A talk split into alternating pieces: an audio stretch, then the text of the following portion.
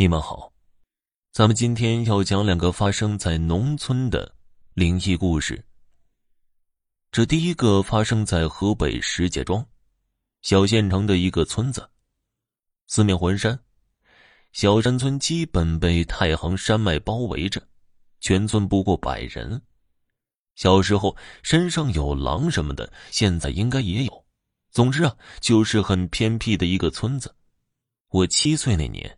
应该是两千年的时候，一个暑假，应该就是七月底的某一天，我在姥爷那里午睡，被几个小表哥叫去水边玩儿就是那种很浅的小河，当时水也就过了脚脖子，一共是去了五个人，我最小，最大的十岁。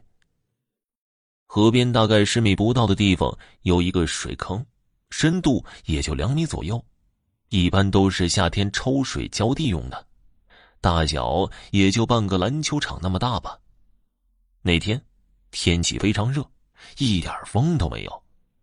我们五个到了河边就下水玩了，唯独我一个小表哥没有下水。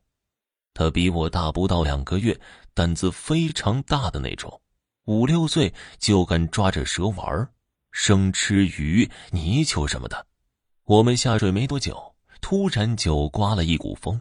那种大太阳的天气，一丝风都没有，突然就刮了一股很冷的风，就刮了一下。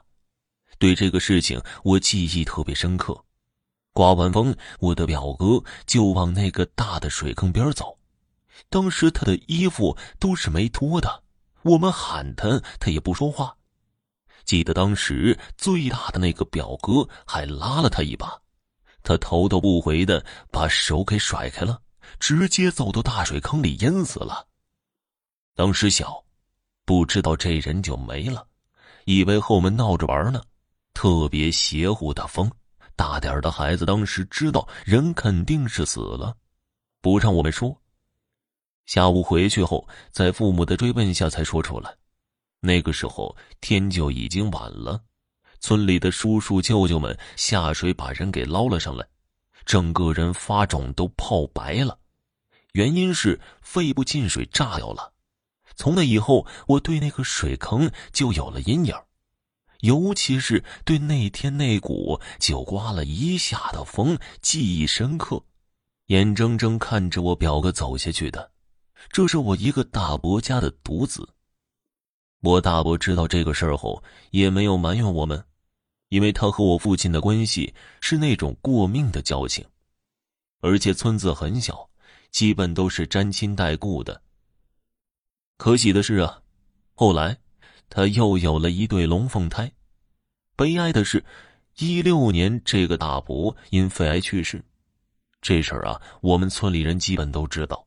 后来那个水坑就荒废了。四周全都是草，浇地宁可去别的村里饮，也很少用那里的水了。老人们说：“别看一个屋子大小的水坑，死了好几个人了。”此事亲身经历，字字属实。现在过去二十年了，每次回忆，后背都发凉。这第二个故事，也是发生在我身上的。我们那里山边，野味很多。小时候啊，经常跟着哥哥们去山上套兔子，但我自己没有过收获。我爷爷去世的时候，当时是脑溢血，应该是我九岁的时候，冬天。我在身边放的套子，连续三天都套到了兔子。第三天是守夜那天。早晨五点多就去山边看套子，在套子边一个兔子头没了，遍地的血，应该是被什么东西给吃了。当时很好奇呀，什么东西只吃兔子头不吃身子的，也没多想就拿回去了。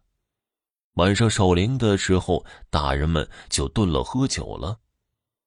第二天就出事了，当时啊。是把我奶奶的棺材给挖出来放村口一夜，第二天和爷爷一起下葬。当时我和我哥去村口看着我奶奶的棺材。村里啊，一到晚上八点，基本就是黑洞洞一片，而且我们那里树多草多，风一吹簌簌的响。不过也没多害怕。村里的习俗是，下葬前一晚，每家门口都要撒一些洋灰。第二天下葬回来后，我一个婶婶在屋子里就开始胡言乱语。是那种很诡异的话，一句也听不清，就是支支吾吾的在那里喊。大人把小孩都赶出去了。后来听说的是什么冷、什么纸钱什么的，折腾了一个小时左右，当时都准备往医院送了。村里来了个奶奶，平时啊就给我们小孩弄长生锁什么的，也懂点医术。反正小时候她给我打过针。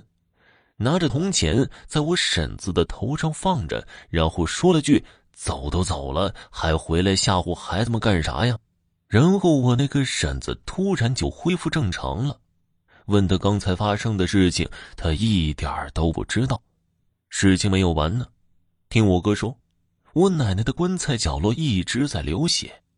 村民开了棺，在我奶奶棺材里发现了一个兔子头，还滴着血。